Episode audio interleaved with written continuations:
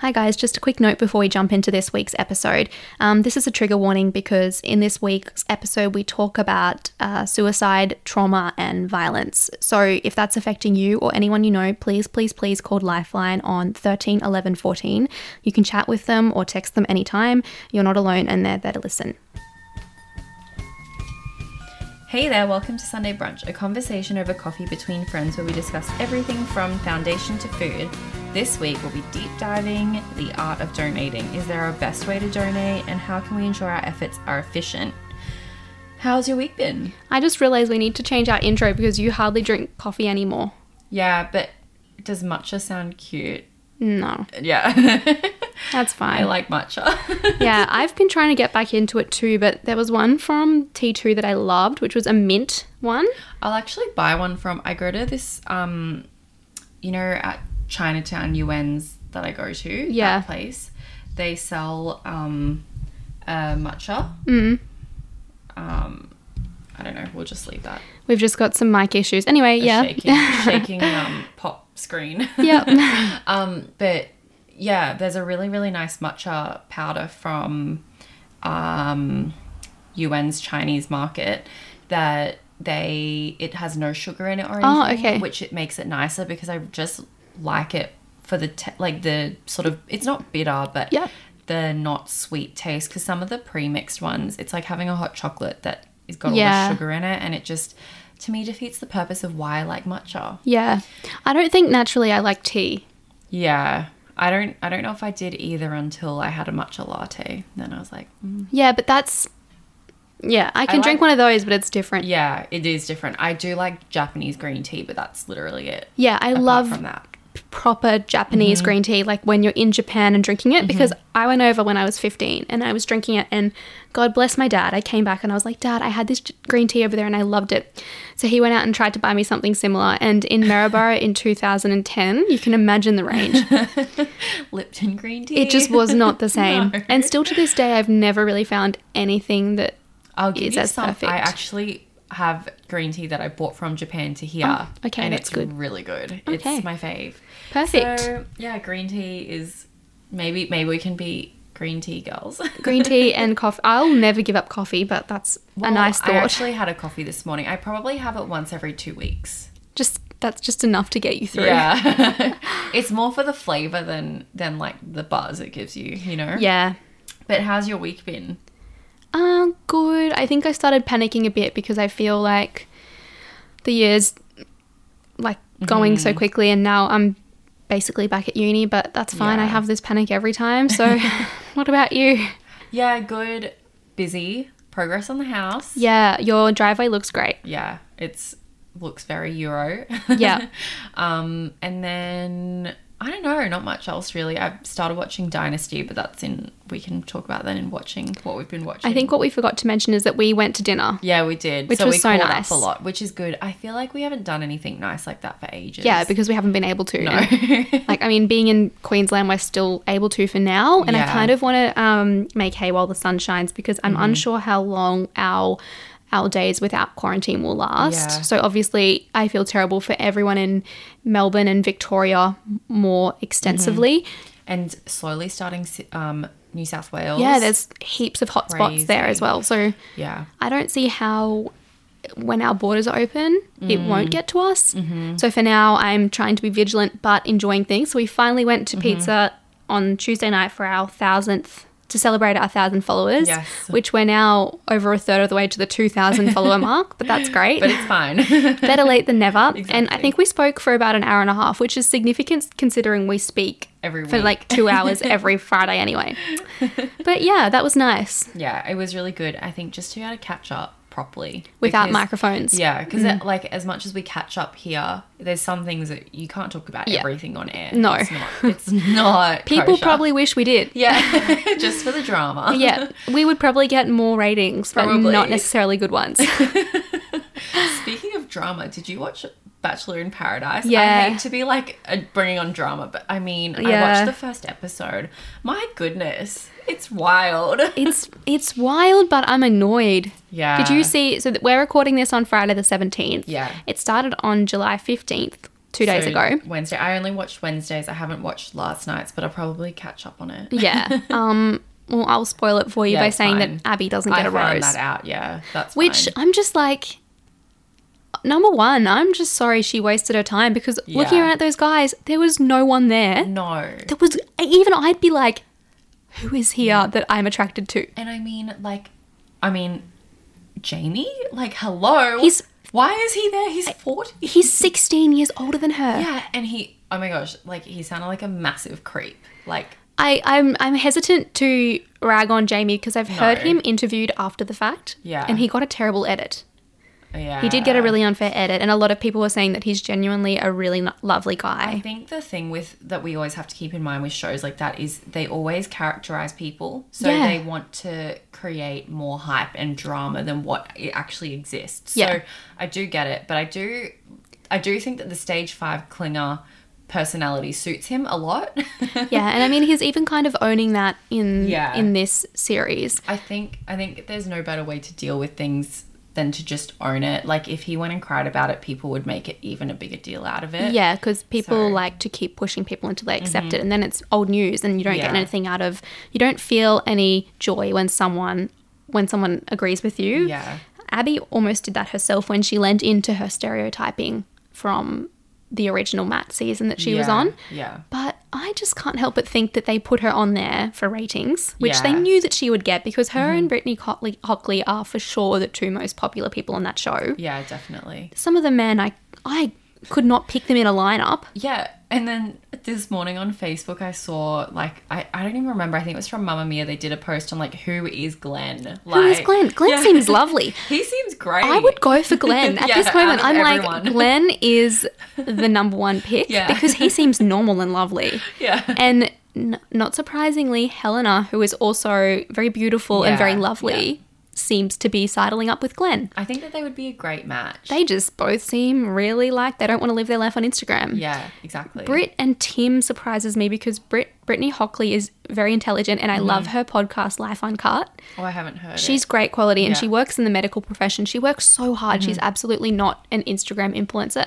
Neither Yeah. is Abby Chatfield. She's got a degree as well. So I'm not Yeah. saying that anyone there is there for likes because I mm. think they've already got a following anyway, most of those people. Yeah. The people that were going to make it have made it. Mm-hmm. The other Brittany that's there for the third time, mm-hmm. she's probably not there for clout because it's her third time through and if it hasn't happened yet, it's probably not going to Yeah, happen. She's she's an interesting character. I felt sorry for her. Yeah, I feel bad for her, but at the same time, she's just so wild. Like But is she or are they just getting her worst moments? maybe. And they give them so much to drink. All they're Yeah. doing on that island is drinking. Did you notice the girl? what's her name? She asked for a mocktail, and then it was like this really big deal of like, oh, you're gonna have a mocktail. Mm. The one that um, the what's his name? Kieran likes her. Jess? Cass. Is it Oh, Cass, Sa- is it okay. her? Cassandra. Maybe. She uh, oh this is in the first episode. She asked Kieran because he asked her if she wanted a drink, and she was like, oh, I'll have a mocktail, and he was like, oh, a mocktail, and like they really made a A big deal out of it. Whereas like I feel like if it had just been like a normal drink, they wouldn't even like No, not at all. Because like they have so many recording minutes. Like why would they choose to put asking for a mocktail in there? Like it's clearly to try and justify that not they don't drink all day. You know what I mean? Well, and they're also trying to prove to us that that doesn't fly well there. Yeah. That it seems to be one big party. yeah. And I think Abby said in an interview today that she felt like the whole time she was at a party that she didn't really want to be at with people she felt intimidated by or uncomfortable around as a mm. 15 year old. And from the second those people walked there, I thought, this is exactly like being at a house party and you don't know anyone, but you sort of kind of know them off Instagram and you're just waiting for your friends to get there. yeah. It's that Yeah. awkward vibe. I And like everyone's like. Mm-hmm. walking around in little groups in high heels. And the It's guys like- are hanging out saying stupid things. It's like we don't actually walk around the beach in heels. Like, Yeah. hello. yeah, and everyone's not really being themselves because they can't be. Whereas in the normal bachelor format, at least no one knows each other. yeah. So there's no awkward tension. Yeah. But here, a lot of the people were on the same season, so there's old rivalries which Mm-hmm. they love us to remember. mm-hmm. And it's just a bit awkward. Mm-hmm. So I'm kind of not that interested in how it goes from here because yeah. because I sort of was like a bit keen to hear like what happened drama wise, but I'll probably just hear the like little bits on Facebook and I'll just keep up to date that way. yeah, it doesn't take a feel like lot. it's not worth the time to keep up with it because there's not going to be that much to the story. No, you know? and you know what? I actually think I'm going to end up watching Farmer Wants a Wife, which Channel 7 launched on the 15th as well to be direct competition. and I don't think the, the target audi- audience rating points will beat Mm-hmm. out Bachelor in Paradise because BIP is such a strong franchise Mm-hmm. and Farmer Wants a Wife is a format that's been pulled from our screens for a few years. So Mm-hmm. People that were almost a few years younger than we are might not even be overly familiar with it. Yeah. Um, but I really hope that they steal some of that share because I think it's a lot more wholesome and it's actually had a much better track record. That's what I keep thinking about whenever, you know, I think you brought it up last week um, to do with the track record of the two shows. Yeah. And I just keep thinking about like how true that is. Yeah. So, yeah. I think It's a lot more wholesome and a lot more genuine. Yeah. most of the like time. they all end up together. Yeah. It's nice. Yeah. Not Other always, than that, but- I I finally watched Eat Pray Love on Netflix. Did you? I haven't watched it. Did you like it compared to the book? I really did. Yeah. Uh, I know a lot of people didn't, but I think um, that was probably people who maybe they didn't expect the movie to cut some bits out that the book included. There's always Yeah. I, and I would cast myself as a diehard fan of the book because I Mm-hmm. loved it. Um, but there were probably a few narratives that were simplified or Yeah. omitted, and one of them was quite a major one in um, Elizabeth Gilbert's third phase when she was in Bali. Mm-hmm. Um, one of the big social conversations there was about the fact that she had tried to give money to a, a local woman to buy a house, but she had been dishonest with what she was doing with that money. And that was quite a pivotal moment in the book because she learnt a lot about the culture through that. Um, and it was probably a moment of white, um, white, I guess, privilege shining through that she sort of had to step back and realize what she was doing. Um, but in this film, she comes across as a lot more of a white savior. So it's probably not super um, relevant for 2020 or super well suited to 2020. Yeah. Um, but I love. I loved the storyline and I love Julia Roberts, so mm. it was always going to do well for me. It was mm-hmm. very long though. Yeah. I watched it over three nights because it's almost like it's more than two hours. So Oh wow, that's a long Yeah. movie. I feel like if a movie is more than an hour and a half, I can't do it. In Me one neither. night. It's too much. No, but it was nice to kind of flip on while I was cooking dinner because Mm. obviously I knew the plot. Mm-hmm. So I wasn't Like, needing to concentrate. Yeah, yeah, yeah. But I still really enjoyed it and the soundtrack's lovely and the message is really beautiful. I beautiful. also feel like with movies, unless the movie's been turned, it's gone to a book from a movie, which is not normally the case. But Yeah. I feel like you can never expect for the full detail of the book to go into the movie because you can't um, put across the characters like. In a book, you can read the character's thoughts. Yeah. In a movie, they have to try and express it in a different way. You Yeah. can't, unless they actually do like monologue sections, which doesn't make the movie very good. yeah, that's not. Yeah. That's a bit more um, Brechtian than we normally see on our screens. Yeah, exactly. So I think that like you always have to expect that the movie is always going to be a little bit different to the book and and going in with that expectation you can never really be too disappointed you know Yeah, I agree. but if you go in with like expecting it to be as good as the book then you know that's why i just never read books so oh, I'm there, you, there you have it, people. that's that's the way never to be disappointed and you said that you've started watching Dynasty. yeah so i finished did we have we talked about the rest of the i think we talked about the rest of um what is it called the girls the three girls Bold Type. bold type we talked about Yeah, we've talked extensively Yeah. about that. So today, So- the last episode will come out. the last of the season I think it's oh the oh my season gosh. finale. oh i can't handle i'm not going to be able to wait like a whole year for the next season Well, they keep doing mid-season breaks. 'cause This was all season four. I had that wrong. I thought we were in. I thought season three ended with Sutton's wedding, but that was just before Mid-se- mid-season because- it's break. because of corona they had to stop filming Okay. Because normally they pre-film the whole thing and upload it all at once, and we Yeah. can binge watch, but we can't. But yeah, I've been watching Dynasty, which is on Netflix. Mm-hmm. Have you watched it? I started it and I thought it was trash. It is trash, but I love it. Okay, so maybe I need to persevere. Maybe I. It's a bit like um, I don't even know what kind of show to compare it to. I know that they had Gossip an Girl, old- but older people. yeah, but Yeah. then even more, more than Gossip Girl in the sense that the people are maybe worse. Yeah, like, you know how in that's why I Gossip hated Girl it. It's justified because they're teenage, like Yeah. they're meant to be teenagers. That's true. They're like thirty year olds being children. Yeah. But then at the same time, they're really rich. So you're just like, ah, it's all right. But then at the same time, it's not all right. Yeah, that makes it worse because they're just Yeah. entitled and they know it. But I really, I don't know why. I think, um, I, I don't, I don't love the way that they behave. I Mm. think that's like really bad, but I really just like the drama and the family dynamic and like they're awful to each other. Like for a family, I would never want my family to be like that and I'm so glad it's not. Yeah. But like it makes me sort of sympathize with their characters too once you learn more about them that, you know, the dad's not really that good of dad. He's just he's actually trying to compete with his own children Yeah. and then it, it is sort of sad and then you sympathize with them Mm. and it's always like a different kind of character that you feel bad for or like that you don't like Yeah. but i do really like the show in general because the fashion's just great So, you know what? Everything you're saying reminds me exactly of the HBO series Succession that I've already spoken about. Yeah. So, if you feel like you want to, I wouldn't say level up because that sounds rude and arrogant, but I don't mean level up in terms of intellect. Mm. Level up in terms of less sugary, yeah not so much about the fashion, Mm-hmm.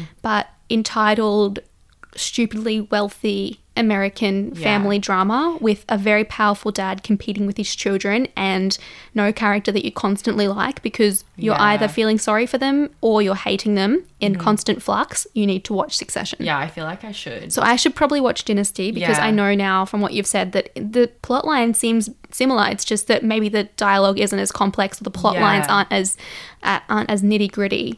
I But think so. the themes seem similar. it's definitely like i think you'd like it you just have to get into it but Yeah. you might it probably won't be your favorite it'll just Yeah. be like a good thing you can watch when there's nothing to watch you Yeah. know So it's a sugary, Mm-hmm. a sugary, silly version of Succession. We want to say. Yeah, I would Okay. say. Not that I've watched Succession, but I'll watch it next and I'll Yeah, confirm. yeah. Pretty sure I'm nearly at the end of like the last season of Dynasty because I I've watched all the seasons already because I think it's been out for three years. Yeah, it has been out for a while Yeah. because I tried it a f- significant significant amount of time ago. Yeah, and I think that like they probably could have stopped it by now and it would have just been a good show. That's but- always the case. Yeah, but I'm also fine that it's still coming on because like I I always need trash TV to watch when Yeah. I'm doing like chores. Yeah. so I'm fine with it. Good to have on in the background. Yeah, and then I think I told you when we had dinner, but I'll just say it for the podcast sake, is Dark Waters. No, you've spoken about it last Oh, week, did. love. Oh, I'm just too passionate about it. Tia threw out her Teflon this week. I chucked it all out, so that's why it's still front of mind. Yeah. so if you haven't watched Dark Waters yet and you're still eating off dodgy Teflon, Don't. reconsider. yeah, please don't. I'm just I'm just way too passionate about it now. That's good. but what have you watched? Um, I, I've, Oh, as I said, Eat, I Pray, watched Eat, Love. Pray, Love. I've listened to a few good podcasts. Yeah. Um, I love Pandora Sykes. She is one half of the amazing podcast, The High Low, which is out of the UK. I've Yeah. spoken about it before. Her and her friend Dolly Alderton um, do it every week, and they Yeah. talk about the highest part of culture and the lowest part of culture. So Oh, it's 50 50. Mm-hmm. They read a lot, they're prolific readers, and they're amazing writers. So Mm-hmm. their take on everything is very poised and very well considered, and Mm-hmm. they're funny. She was on Shameless's last In Conversation episode yesterday, so the Mm-hmm. 16th of July, and I was starstruck when it popped up in my podcast feed because I I just love Pandora Sykes so much. so I couldn't number one, I was like, this is great for these two Australian podcasters to be nabbing Pandora Sykes. And Yeah. to be fair, Pandora Sykes has a book dropping next week. So she's probably doing the loop a fair bit at the moment. Yeah. But it was a really great listen and she gave some really great advice for people trying to break into the the writing field at the moment. So if that's Mm. you, make sure you listen to that because she was very honest with what you need to do to Mm. make it as a journalist or a writer in 2020, particularly if you're looking for not necessarily soft news but fashion or culture. Yeah. Um, another thing I listened to was the Free Britney episode of After Work Drinks, which came out on the 15th of July. Mm-hmm. And it was all about how Britney Spears' father is her conservator. Mm-hmm. So he has a conservatorship, which means that he has control over her financially. Yes, In terms of her social this. media, she really can't be leaving the house. Mm-hmm. And I think she has a long term partner who she actually can't decide if she wants if she can marry She him or can't decide Yeah. that. She Yeah. had to go to, I'm not sure, it might have been rehab because she was Yeah. found driving with him. Really? Yeah. And I'm pretty sure she's not even allowed to decide if she can have a kid or not. No, she's not. Well, she can't So even see her kids because her father apparently allegedly abused one of her two sons. So it's a ah. very messy, and it sounds silly. It sounds and it's got funny. to do with her breakdown back in 27, Um, yeah, 2007, so 2007, that he stepped in then. And I think for a while we've all been like, poor Britney, and we've been laughing at her almost. But this is so serious that someone can be controlled so fully and so legally by Mm-hmm. someone. But I can't believe that even now that she's like proven that she's back on track basically. But has she? Because her social Yeah, media says that true. she's so up and down. But it's so hard to know like is she up and down because she doesn't have control over her own Mm-hmm. life or is she up and down because She's unwell. she's yeah, who Yeah. know? And it's hard to know because she doesn't have any control over her Yeah. own life So even what she posts has to be approved. And I'm thinking, are they approving her doing these rants because they want us to think that she's mentally unwell? Yeah. So therefore, the conservatorship is valid. Mm-hmm. It's so messy. And like I said, at the surface level, it sounds silly that we're even talking about it, but it just really blows my mind that mm. a woman in her 30s, I'm assuming, is allowed to be controlled in, in so many ways by mm-hmm. her father. I think that the difficult thing is in a situation like that, yes, okay, it's good that she has someone from her family, like her dad, to be that person mm. who who's meant to know her really well and be able to control what she's doing like in the best way possible i mean but in saying that it's also like is he being too protective and he because he's her dad should it be somebody who's a third party who is Hmm. Yeah. unattached That isn't who- benefiting exactly. financially from her. Yeah, so I think it, it's a, like a, I think, yes, okay, family sounds like a good, op- like a really good option, but at the same time, is family the best option Mm. when, how do you know that he's not? And I'm not saying this to try and throw accusations, but you don't know somebody's intentions. Like, how do you know he's not doing it because he's happy to be in control of her and then her finances, whereas somebody who's a third party who's not benefiting Yeah. would be looking out for the well-being of her. Yeah. And I'm pretty sure she wouldn't even be able to get a lawyer to fight her father because he's like she just wouldn't have any control. Yeah. And why would her father give up the reins? He just wouldn't. There's Exactly. No, there's no benefit for him doing that. You know, he's winning at the moment and she's losing everything. Yeah. So that's very messy. Um, my educational and awareness shout out for the week was actually from the Daily Talk Show. So they're a talk show that produces a podcast every day out of Melbourne. And it was episode. hmm, I'm not. 70. No, it's definitely not 79 because they're up to the 600s. So maybe just Oh. look for the one that came out on Tuesday. But it's called Heath Davidson on Acceptance and Doubt. And Heath Davidson is an Australian tennis player Yeah. who is in a wheelchair. And he has played with Dylan Alcott and mm-hmm. they've won gold at the Olympics in doubles together. And he is beyond inspirational. That's so cool. He basically talked about how accepting your life is the first step to moving forward. Mm-hmm. He, of all people, is probably one of the people who has the most reason to not want to accept what mm. happened to him. He um, lost his ability to walk when he was five months old. So life has been harder for him than it definitely has been for me. Mm. And to hear him speak so openly and honestly about the power of acceptance and optimism mm.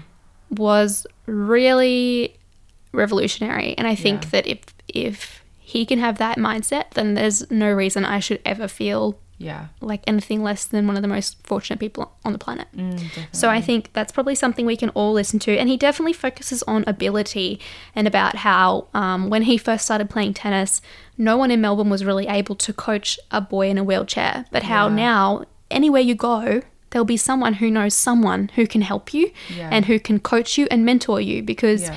our our para athletes are becoming just as commercially viable Mm-hmm. As every other athlete. And that's a gap that is closing. And I think that is so worth celebration because, if anything, I think he's more amazing than anyone else because Yeah. he had all the reasons to Not- stop. Yeah, and to not succeed in what he Yeah. was doing. He had every Yeah. excuse under the sun. So for me, that was just really inspiring and I really Yeah. enjoyed it. Yeah. And I'm still reading Exciting Times by Naoise Dolan, but Mm-hmm. oh my lord, is it an amazing book or what? Like, I'm more than halfway. And it's is it a big book then? No, oh, I don't know. It might be significant. It's tell hard, on a Kindle.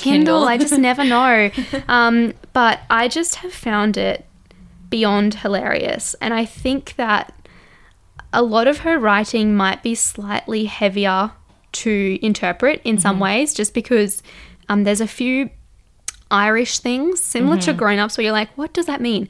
But Google it and Yeah. it'll be fine.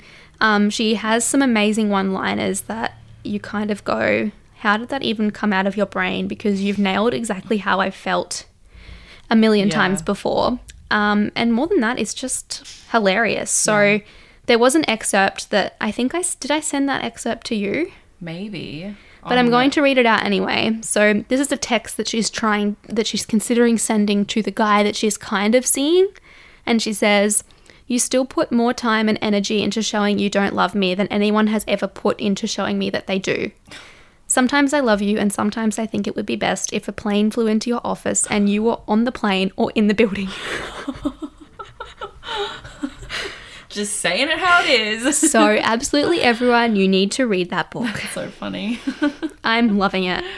oh my gosh. Yeah. Also, um, I watched a couple of YouTube videos this week. Oh, tell us. Um, so Sorry Girls, one of the girls has been renovating her house that she bought, mm-hmm. and she just did um, one of her fine, like one of her specific room reveals slash process of how she did it um, for the bathroom. Similar to Sarah's Day renovation series, maybe. It's similar, but um, it's different because they're turning it. She's turning her place into a duplex. Mm-hmm. So it's um like a three, like it's a two story um slim sort of townhouse. Like imagine like in Sydney those um Oh, like a terrace small- like, house? terrace house that one um with a basement basement below and she's getting the floor level and the basement and turning the top level into a separate living so Mm. from the entrance coming in that will be like a shared hallway and then you have two separate entryways in there and it's really cool what she's doing because she lives in canada and rent over there is really expensive Mm-hmm. and so she's just looking on how she could own a place realistically with her income and all this stuff because i mean i think they make a bit from youtube but also like you know youtube income's not everything in It's not stable Yeah, and it's not enduring necessarily. Yeah, so sh- what she's doing is really cool, and yeah, so she's got a series. They started like I think she started last year. It's just finishing like now, so it's taken a long time, longer than what I think she even thought. But that's a really cool series. And then also, I don't know if I've mentioned her before, but she this um YouTube channel called Downshiftology. Yeah, you Have have. I- yeah, and she so basically sort of on the category of my pot and pan craziness, but um, she did a video on pots and pans that is really interesting because she's a very realistic person and she's very rational and she has reasons for everything. And she's not like she's I think she's very good at being balanced in how she um, does health, like a healthy lifestyle, um, to me anyway. Um, and the way that she talks about things is what convinced me to change all my kitchenware. But um, moving on from that, she does really good meal prep videos. Oh, good. So, um, and it's it's like how you can make so you prep like just say 10 separate ingredients but then how you can turn that into like different meals Yeah, because everyone gets so sick of eating the same lunch by Friday. Yeah, so it's really good because then you don't have to make one bowl, one thing of bolognese and eat that for a week. Yeah. You just prep separate ingredients and you can turn that into like Vietnamese rolls or like a salad bowl or, you know, in all these ways, which is really cool. And she does, um, I think she just did one for like this last, so she does one like every sort of season. Hmm. So like autumn, winter. So yeah, so I really like that. yeah, it's really That's cool. a good idea. On Yeah. a very similar theme, I want to um, shout out to an Instagram page that's just started called Alicia aliciagrace.preloved on Instagram. And it's for sustainable clothing purchases. So Alicia, Alicia lives on the coast and she is putting up really lovely pieces. And you just have to DM sold and message her for payment. And then Yeah. that will arrive at your doorstep. So Awesome. it's amazing because I think it shows that we need to be more open minded about recycling clothes Yeah. and the idea of fast fashion being slowed down. Mm-hmm. Um, but it's also good because it's a way to create a community. And I think if more people did this, you know, like even if you and I shared our wardrobe, Yeah. we'd double our wardrobe. Definitely. You know, like I don't ever think like that. clothes. Yeah, exactly. and I never, I never think like that. Yeah. But I think it's a way that we need to change our mindset Mm-hmm. Because so much more is possible, not just for ourselves personally Mm-hmm. in terms of how much we've got in our wardrobe, but in reducing waste. Yeah. So I would definitely follow that if you're keen. There's a lot of beautiful dresses and Yeah. bits and pieces on that.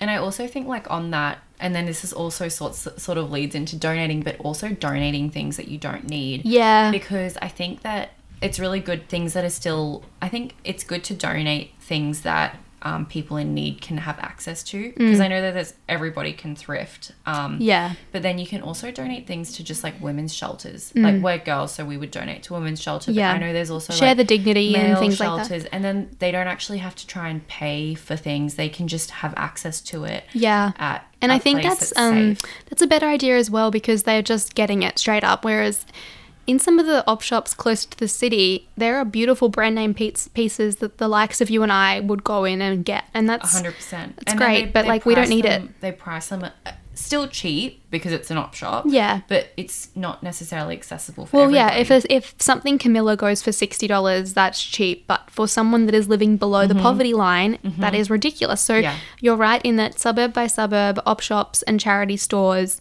can fluctuate with their goods and prices, and sometimes it's best cutting out the middleman, um, Yeah. which sounds harsh because people like you and I would still frequent an op shop, and those op shops are run by charities, so those people still. The ultimate ultimate goal is still achieved. That good still happens because people are donating by way of getting those clothes. But the people in need that need those clothes Mm-hmm. might not be getting them. So that's why going straight to a source is good. But that was a good segue because this week we are talking about donating to charities. Yeah. And this is something that we've done wanted to do for a while, but I think the time is right now because there's obviously a few things that feed into the idea of donating right now. During the period of economic contraction that we're currently experiencing, the concept of donating to charity is pretty two pronged. Mm-hmm. And I say that because, firstly, the population has less expendable income in general. Mm-hmm. And secondly, even during a pandemic, charities still need support. Mm-hmm. So that's something I've been trying to keep in mind that, well, I myself might have less stability than I ever thought this time last year was possible.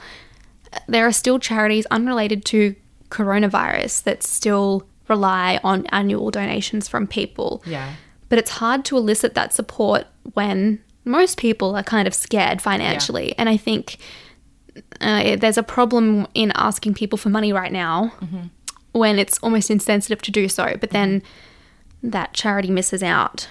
So it presents a unique issue because how can we get the most mileage out of our money when it comes to supporting charities? Mm, because sometimes I think one thing that you also don't know is I know the charities have a lot more than just donating to the cause. They have Mm. people who work for them who obviously add to the cause, but not as much money might not go to the end result, if that makes Yeah. sense. So, and it depends on the charity and what they need.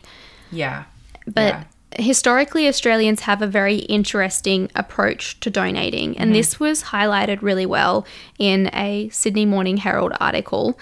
Um, some of these stats are a little bit outdated just because a lot of the charity information hasn't really moved beyond 2017. Um, but basically, what they've found is that when you look at Australia's tax returns, that's a really good way to judge. Um, charities are heavily reliant upon donations from the super wealthy in terms of bequeathing in Australia, but these donations are sensitive to stock market variations. Yeah. So, in a year like 2020, when the stock market is ping ponging, Yeah. It, it might not be a time where a lot of people are willing, a lot of Yeah. wealthy people have a lot of excess money that they're willing mm-hmm. to donate. Mm-hmm. So that's one way that it's going to fall behind. Yeah. This was really interesting and it's a bit of a paradox, but middle to low income earners actually donate a higher proportion of their income Yeah. to charity. Mm-hmm. I know my parents have a few places that they donate money to. Yeah. I'd say we're middle Yeah. middle class. yeah, but there are. This is really interesting. So from 2017, just sorry, from 2014 to 2015, 40 percent of people with a taxable income of over one million dollars made no tax deductible donations. That's pretty crazy. Almost half of the people with a taxable income of more than one million dollars made no tax deduction for charity. Yeah. So that really makes you think. But then 60% did. So you can't, you know, be mad at everybody. it's just some of them. Yeah, but forty percent is a It's a lot. lot. It's, It's lot. significant. Um, when they looked at occupations, police and emergency workers claimed the highest percentage of charitable tax deductions, Mm-hmm. which made sense to me because I think people in our emergency services are on the coal face of life. They Mm. they are seeing people in all walks of life be cut down by things that can happen to anyone at any time. Mm. Uh, so I guess people in those fields of work as well, are potentially a little bit more civically minded and a Mm-hmm. little bit more sensitive.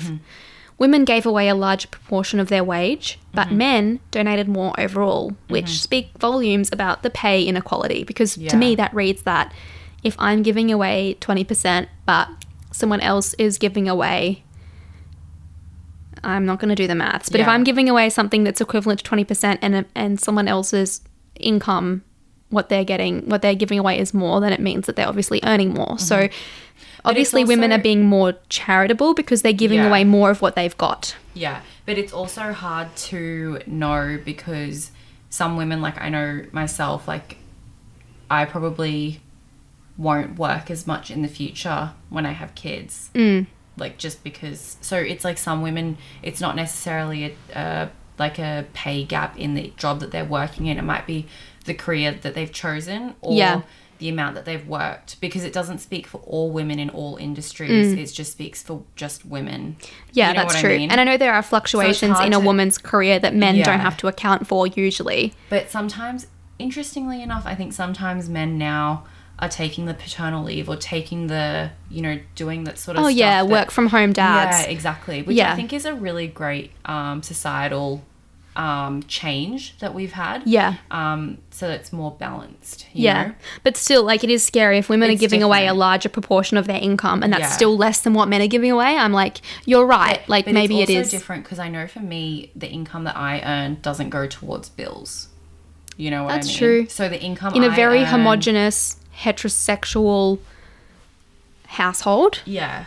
I can see how that would be happening. Yeah. So it depends on the it dep- obviously depends on every family and situation and everything, but I know for myself like I have more income to actually be able to have um, disposable income to use for whatever Yeah. I choose, which could be, you know, donating or whatever, Yeah. you know. So it does depend on the situation for different people. I'm not sure. People over 65 tended to give more, which again is interesting because they're probably living off their superannuation. Yeah. So they've got a limited amount of funds. But they're also like, you know, the sweet old ladies. They're sweet because they under- they've seen life and they know who needs help. I think that's probably what it is, is just having that life experience, like the first um The first responders, yeah. Same sort of thing. There's also a downward trend in giving thanks to slowed wage growth and Yeah. decreased consumer confidence. And COVID's just going to make that. Yeah. Exponentially it's- worse. and the thing is it's slowed wage growth, but then inflation still happens. Yeah. So it's not it's wages should go up with inflation, but Yeah. they're not. Um, and if they were, maybe it would actually be a better situation for everybody. But I think that the slowed wage growth means that we're actually getting poorer because everything's still going up in Yeah. price. So if anyone wanted to study first year economics, you don't need to. You just listen to what Tia said, and you've basically you've understood all of the eight hundred dollars that I paid to do that unit in thirty seconds. You're welcome. I'm not really that good. But that's the gist of it. That is the gist. Around the world, donating to charity is prioritized, of course, differently in each nation. Tia, mm-hmm. without looking at the notes, could you have guessed what country topped the 2017 CAF World Giving Index? well, I did see it. But it wasn't what you expected, so what would you have thought? Um. Well, what, okay. CAF World Giving Index is that people giving money? Yeah, so just like it wasn't just giving money, they they are an index for giving money, volunteering time, helping a stranger. So across all those things, what country do you think did the best? I probably would have thought a coun- Does it count people living in that country, like volunteering? What yeah, so what country is most charitable in the world? Ugh, I really couldn't say. I'd say that. I don't even know if this is the right way to say it. I'd say that Africa would receive the most. No, what who gives most? gives the Who is most? the most charitable? I think based on like the where you see the countries based in the world, if that makes sense, I would say America, Mm. just because they're the biggest. I think biggest population, or China is China the biggest or America? I think China and India are, the, are bigger, Bigger, yeah. but, But India is a developing country, and China is a rel- relatively developing, Yeah. if not somewhat developed country. Yeah. Um, I would have thought the US too, based Yeah. on Because amounts of disposable income. and it's also just based on what like that they're a developed country. Yeah. Like, they're very developed. I would have thought we would have been quite high, and we were.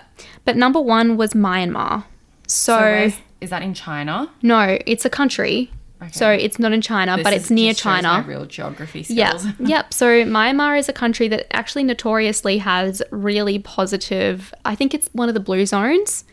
Oh, Yeah. So yeah. it's a really positive area in the world Mm-hmm. because across the blue go- zones dimensions, they scored really, really highly. yeah.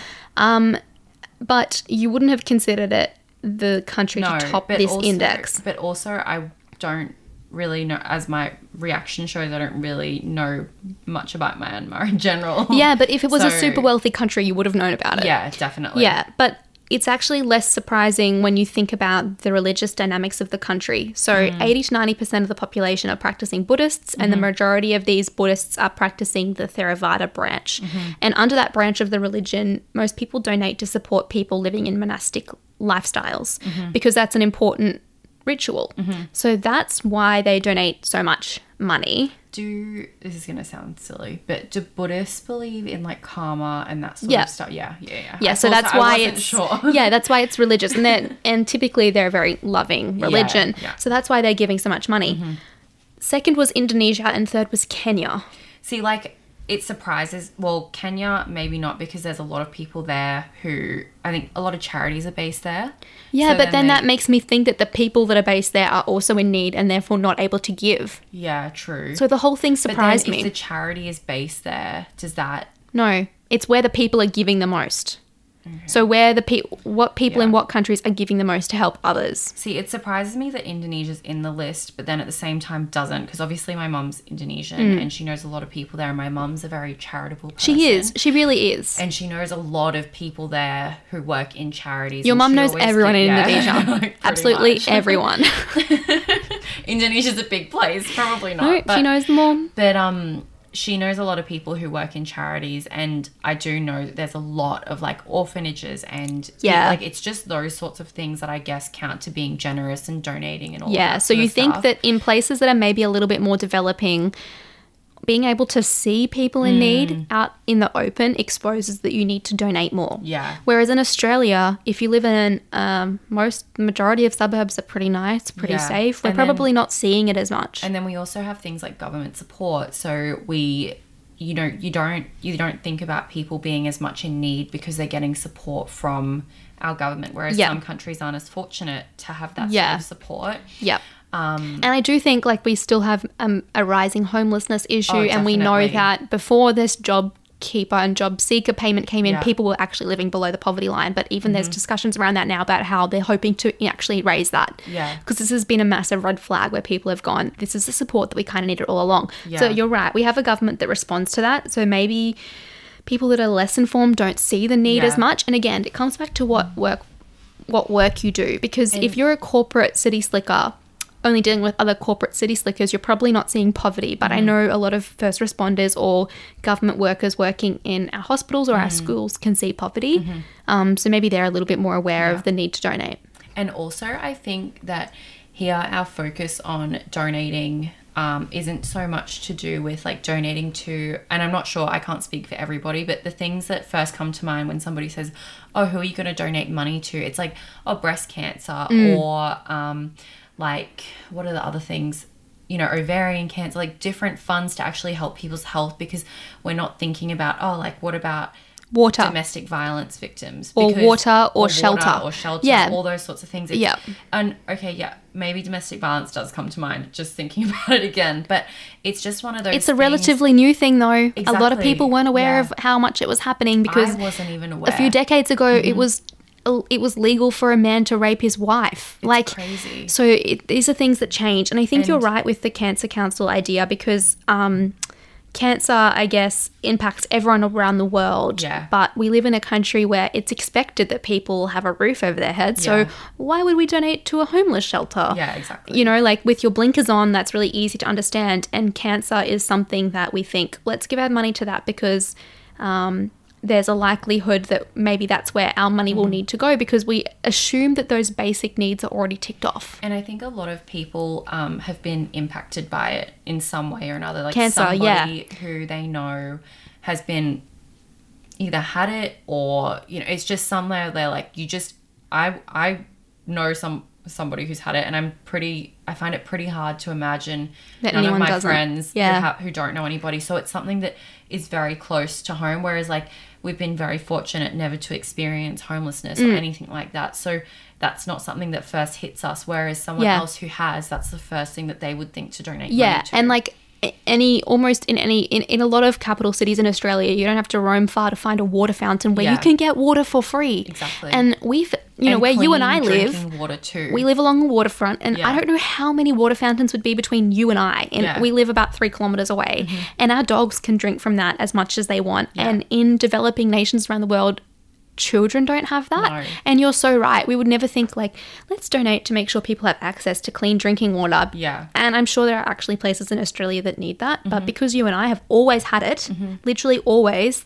it's just not something we think to donate to. That's why I think brands like, you know, thank you. Yeah. That's why I think brands like that They're are awesome. great because they give you what you need. And at the same time, you're helping um, developing countries get access to things like clean water and Mm. soap and basic things that we have that we actually are helping by donating to a cause without even thinking about it. Which, I mean, you have to think about it to pick that item. It's more expensive than a normal Coles brand bottle Yeah. of water, but still buying the buying a bottle of water that costs an extra 50 cents and you're helping somebody that's awesome They're not for you know? profit too, so Exactly. the difference in the price is going directly to people in need, and you can track it because they've got that ID code on the back. Exactly. So, So thank you is great. even things like that that you do that you know to you it might you might be like oh i'm saving 20 cents by getting this other one well actually by spending the extra 20 cents you're helping somebody else and doing little things like that can really help Yeah. you know?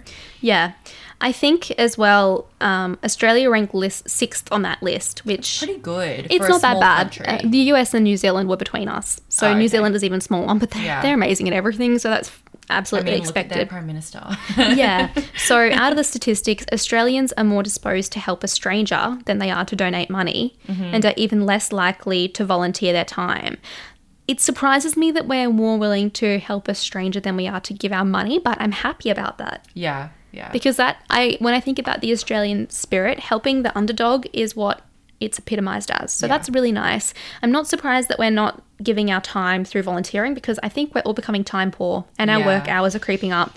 Sad but true. I think unless you really are working part time or something like that, it is really difficult. Yeah. And running a household and all these kinds or of like things. even me Yeah. working part-time and studying my time is filled up with part-time work and studying Yeah. that equals almost 100% mm-hmm.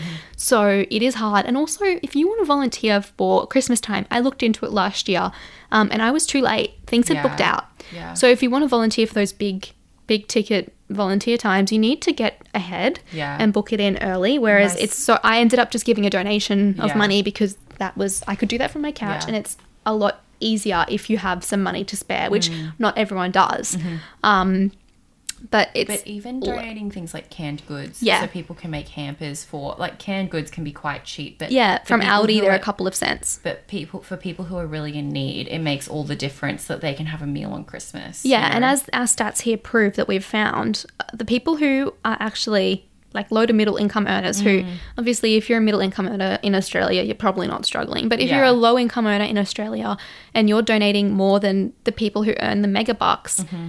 That's amazing because and it's probably because you understand what it's like to at Yeah. some point in your life have been needing someone's generosity and you are willing to pay that forward for the next person Mm-hmm. so i think that's lovely developed countries are more likely to donate money and developing countries are more likely to donate time exactly Mm-hmm. like what we just said if you don't have money you might be able to give time if you do have money maybe you can't give time Mm-hmm. Yeah. so th- it might be an inverse relationship Mm-hmm.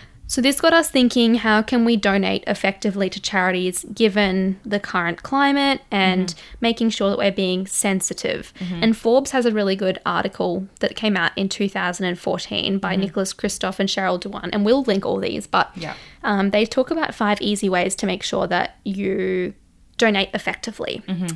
Number one was to find an issue that draws you in and research it. Mm-hmm. Which sounds basic, but You want to make sure you pick the right charity to give the money to. Like what I said before, you don't know what percentage is actually going to the cause and what percentage goes to Yeah. their running costs. And it's not to say that charities aim to have high running costs because they actually want to help people. That's the point of them. But it's really good if you can maybe give the money directly to somebody who's going on a trip to I, I know one of our family friends goes and um, builds clean water filter systems in Cambodia. Mm. And so for me, giving the money to them is a much more worthwhile to me because I know that all that money goes directly Yeah. to them because they're using their own money to fund the trip Yep. and like from their own income and then anything else goes towards helping which Yeah. i think for me that makes more sense than going through an i know organizations are great because they're a Mm. structured way to be able to get help everywhere because not all of us can't do everything you know Mm-hmm. No, exactly. but i think for me having a direct source where i know like 100% of the money goes to the people in need i feel a lot better with myself for doing that than Yeah. maybe only 10% going to it Yeah, and I think they they recommend making a donation as equivalent to making a big purchase. So really, mm. do, you wouldn't buy a I wouldn't buy a hair straightener without looking at reviews. Yeah. I don't buy a serum without looking at mm-hmm. reviews. So if I'm going to give my money towards a charity, I'm certainly going to do the same. yeah The next one, which I think is really important, and I've thought this for a while, it sounds a little bit counterproductive, but narrow your giving. Mm-hmm. So it's more efficient for you and for the causes that you support if you pick one to five donations a year mm-hmm. rather than 100 Yeah, because you're giving them more at a time. yeah, yeah. And it makes more of a difference to them. And Yeah. they have more money to help Yeah. others. So narrow your field. Um, look for the verifiable impact. As Tia was just saying before, look for statistics about how many numbers of people it helps, um, how it cites its metrics of success, and how it reports on those. Um, does it cite outside evaluations or is it just internal? Internal is not as as well validated. We all know that. Mm-hmm. Um, and does it back up its claims? And is it more than just a feel good anecdote? Mm-hmm. Number four is volunteer, get involved, or do something more than just writing checks. Mm-hmm. So, this is especially pertinent if you've got more time and less money. Yeah. But think about the skills that you've got and the passions that you have and how those could be put to good use. even if you like what we were taught you have done before is running to raise money for you ran 10k's a day to raise money for uh, Cancer Council. Yeah. So this time last year, I um today this is actually really pertinent. So today is the one year anniversary since we lost my auntie unexpectedly to cancer. So um and I had another family member diagnosed on the other side of my family a few weeks before that. So this time last year was a really tough time for us, and we kind of felt like it. It's really interesting because when you're going through something, you think that it's it's just cancer was omnipresent. That's mm. all between the two sides of my family. That, that's and these two people are absolutely not related. Mm. Um, but it just struck us out of the blue. And I mean that happens all the time in life. Yeah. Really unfortunate things happen all at once, and that's all you can think about. But mm. um, I felt pretty fed up by it, and obviously heartbroken. And I think the worst thing about these things is that we're so powerless mm-hmm. beyond getting our regular health checks mm-hmm. And making sure that we're staying as safe as we can, we are pretty powerless. So I decided I would run 10k a day for 30 days to mm-hmm. raise money for Cancer Council Queensland. And I chose them because I loved their work. Mm-hmm. Obviously, I had two very special people to me who'd been impacted, let alone the wider family and friends. Yeah. And number three, you can set up your own fundraiser through their page. Mm-hmm. So obviously, they have. Um, like Relay for Life and things like that that are mm-hmm. already established that you could join. But if you decide tomorrow, which is literally what I did, that you wanted to start something, you can set up your own fundraising page. And that way it's so reliable because no one's giving money to me. Yeah. That went straight to them. Mm-hmm. Um, and I just had a link that I could push people to. So I felt proud that no one could ever wonder where that money went. Yeah. I had nothing to do with it. Yeah. All I did was post proof on Strava or on the treadmill that I'd mm-hmm. done the distance every day. And I liked that because it was truly a challenge. Yeah.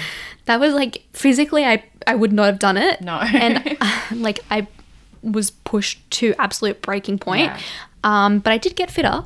Yeah. Um, so for me, it was a valid challenge because I would never have chosen to do that Yeah. otherwise. But then it's also something that you're in control of, which at the time you probably would have wanted to feel that you yeah, could do something. I felt like I was doing something. Yeah. And on the worst days, and let me tell you, there were a few where like I had to stop for like 15 minutes at a time because I was worried my calf was going to blow out. Yeah. But at every moment, I realized that I was I would rather be doing that. I would run 10k a day for the rest of my life if it meant that anyone else and myself didn't have to go through cancer. Yeah. And I think that's when you know that you're doing something worthwhile, when Mm. you can actually sit there and go, I would pick this, my life, any day over that. And these Mm. are the true people that are heroes.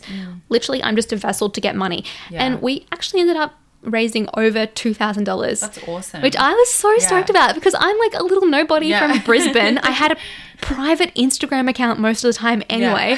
and like that just goes to show that I have really, really nice, and I don't even have big extended family. And I didn't Just have a boyfriend at the time family, either, yeah. guys. so literally, it was just myself with like my mum, my dad, and my brother, Yeah, who were very just- generous. That was my only family members that donated, and everyone else was just like amazing people from uni that I Yeah. wasn't even super close to at the time. Came out of the woodwork and gave like I'm talking hundred dollar donations from people Yeah. at university. Like That's people at uni don't have much money, and so like these are people that stick out in my brain because I'm like, oh my god, you are so generous that Mm. you would give me pretty much a stranger to you that much money, and like people like yourself, like I have Mm-hmm. Amazing friends and friends of friends.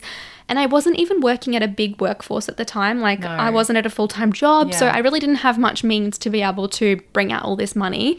Um, and if, like, I've doubled my circle of friends now, I'm in a relationship and I have firmer friends at work, you know, but like, it just goes to show that literally anyone can do it because it's not like I have a big social media presence or Yeah. like, you know. Um, but that was great because I was, I felt like I was doing something for it. Yeah, and I think it also um, speaks to that people can relate to how they want to donate money to a cause that they feel for. You Yeah. know? and I think that that's a you know, and it obviously helps. And I think everyone wants a cure for cancer. Literally, it would serve everyone in the. That's the other thing I liked about it. Um, there are obviously very niche charities that need support because the fact that I go, oh, that might that will never happen to me. Yeah. Well, that just means that I'm never going to donate, and they'll probably never find a cure because there's less people donating. So I can see both sides of the coin there, but I definitely did think that this is something that everyone, like you said, literally Mm. everyone knows someone. And then I think even if you don't have a lot of time or money, even doing something like donating blood to the Red Cross, Oh yeah, amazing. that's like something so simple that you can do. You're saving a life. and yeah, and, and you're right. It doesn't take that much time. yeah, and it doesn't not- take any no, money. um, no money, and I think it's something really simple that your body's going to produce more of it, and you never know like what when you're going to need it. You never Yep. know, and I never hope that anybody needs extra blood, Yep. but at the same time, it's like there's always people who need it. And Absolutely. like it's just one of those things where you can find ways to if you're time poor and money poor that you can give money or give something to help without actually giving something you don't have Yeah. you know Another one um, is the Pyjama Foundation, which um, facilitates people to go and read with children who are Mm. in care systems. So that's great for people that are going to be teachers one day, maybe, or people that used to be teachers or that like working with children, because you're giving time to a child who's in out of home living with usually with a foster parents and also helping those parents that have selfishly taken on a child by helping them get their homework done and you're also encouraging their education and their love of literature which is going to help them in the long term and that's free all you need is a car to get there i guess or Yeah. public transport to get there and your Yeah. time um, so that's another really good one when you think about that and like you said buying a couple of cans or like some deodorant Yeah. and taking it to a women's shelter it's just uh, yeah the difference of a few dollars if you go to a place like Aldi. Mm-hmm. Um, and if you've got that, it is really simple. My Um, sister's been helping um, a lot with she Your sister is very pack- charitable. Yep. she creates care packages um, at a local church Mm-hmm. and they take them to women's shelters um, they're uh, they're not women's shelters they're more they're domestic violence victims who um, are placed in safe housing Mm-hmm. um, and they like can't even really see family or friends because they could be put at risk like these are people at really high risk Mm-hmm. and my sister said sometimes just like getting a small package with just some food in it they cry Mm. because they just really don't have anything like it's it's really really sad and Yep. it's also another reason why i think that even though you might not have been affected by it you don't know what like how big of an impact Yeah. you doing what you're doing can make in somebody's life like it Yeah. could literally stop them from i saw this video the other day um it's not to do with donating but um to well it sort of is but uh, it's basically this girl who had depression and she was going to she was literally about to she wrote goodbye letters Yep. she was going to commit suicide and for some reason her dad knocked on the door of her bedroom and told her how much he loved her and how special she was this is like gonna make me cry it's so sad. Mm. And how special she was and she did this video and she told him that if he hadn't have come into her room at the mo- at that moment she wouldn't be there. Like there's so many people who like even those help lines Mm. um, that you can donate money to them to help. So there's so many people who Or volunteer to work on them. Yeah, exactly. And and you don't know what kind of difference you can make in somebody's life um, in a matter of seconds. You know, Yeah. um, that can stop them from doing something, or even um, just call like ha- make them have a smile on their face for the day or for Mm. the week. You know, you you never know. and you're changing it seems small but um, in that instance it's a matter Mm. of life or death Mm-hmm. um, but even the fact that someone believes in you and wants you to get through this can change your whole mindset and that person might go on to um, you know change other things about their life that help them to be long term Mm-hmm. healthier and happier And then you never know what kind of impact that person can put into society. into the rest of the world. Exactly. Yeah. So Yeah. we've got a web page here from the Good Cause Co. and they basically have done the groundwork for us Mm. and they've um, checked out a lot of the things about charities that we just mentioned Mm-hmm. to have a look at some of Australia's best. And so I'll rattle off a few, but I will I will post this because this is from 2020. Mm-hmm. Um, so the Australian Red Cross Society. Beyond Blue, which I think is amazing. Yeah. Bush Heritage Australia, so that buys and manages land and also partners with Aboriginal people to conserve magnificent landscapes and irreplaceable native species. Wow. Camp. Quality, which is a, a cancer support for children and their Yeah. families. Care Australia, which works around the globe to save lives, defeat poverty, and achieve social justice. Mm-hmm. Uh, Foundation for Rural and Regional Renewal, which harnesses the power of collective investment between government, businesses, and philanthropy to improve the lives of those living in rural, regional, and remote Australia. Mm-hmm. International Women's Development Agency, which is a feminist charity that works to progress the rights of women and girls. Uh, Mission Australia, which I'm sure we've all heard of, but Mm-hmm. Yeah. it's a national Christian charity helping Australians in need move towards independence. Mm-hmm. The Peter Mac Cancer Foundation, which undertakes cancer research, education, and treatment. Um, that's they have a public hospital in Melbourne solely dedicated to caring Oh, for people affected by cancer. Reach Out is an online mental health organisation for young people and their parents. Um, so they provide very hands-on, practical support, tools, and tips, helping young people get through anything from everyday issues to tough times. Mm. The Sacred Heart Mission, uh, the Fred Hollows Foundation, which we would have heard about as well. So they work to end avoidable blindness and assist Indigenous Australians to exercise their right to good health. Mm-hmm. The Smith family, uh, they create opportunities for young Australians in need by providing long term support for participation in education. Mm-hmm. Surf Life Saving Foundation, Yeah. which is massive That's in Australia and in our coastal regions. So they Mm-hmm. work to save lives, create great Australians, and build better communities. And Mm. that one gives me the chills because they put their lives at risk when our surf lifesavers go out into Yeah. rips to save people. And all the people, apart from ones who, like in Bondi, they have paid ones, but they still have the volunteers. Oh, I grew up near Hervey Bay and they were all volunteers Yeah. and they were never getting on Bondi Rescue, you know? And like they're the true heroes to me Yeah, because they're giving up their. Sunday. Yeah. They're working six days a week. One of those is for free Yeah. to keep people like myself swimming and triathlon Yeah. safe. It's amazing. Yeah, and the last one that they mention here is Your Town, which a lot of older people might remember as Boys Town. Mm-hmm. Um, so they provide services to young people across Australia to find jobs, learn skills, and become great parents to live um, safer, happier lives. Mm. And they actually used to be a client of mine when I worked in media, and I can say even from the inside, their business model is geared toward directly helping these people. Yeah. So they do a lot of prize homes, and they're beautiful. And actually, if you um, buy a ticket in your town, you have a much better chance of winning that than in winning a lotto. So that's a PSA to everyone out there that your town is worth your investment, um, and they are like a truly, truly amazing foundation. Yeah. So there's a lot of I think there's a lot of foundations out there that I've never even heard of some of those just because I think they're not maybe advertised as much or they don't come across my page, you know, um, just in terms of me not searching for those kinds of things. But it's really interesting that there's so many charities that reach out to so many different groups and I think it's like amazing opportunity to be able to help so many people. Yeah.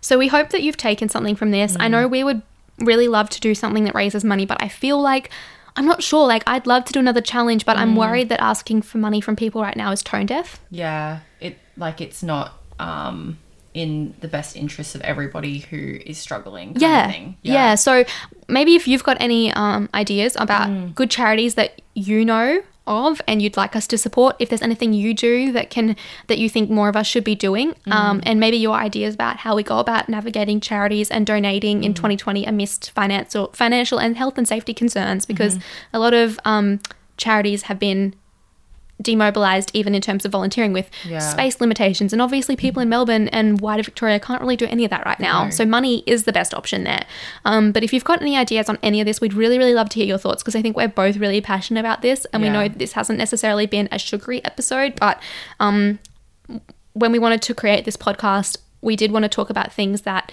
um, I guess it's broader friendship and Yeah. Mm-hmm. it has a social purpose. So um, things that make a difference. Yeah, as much as things that you know we can have fun talking about, and I think that this is a very I think things that make a difference too, so, so that we just can, imp- uh, what is it called? Like im- create change, like positive change. yeah, positive change and positive change for some weeks for us is as is as interesting as talking about red flags Yeah. and how to end a friendship. and then other weeks it's like okay, but how do we help other people in need? Yeah.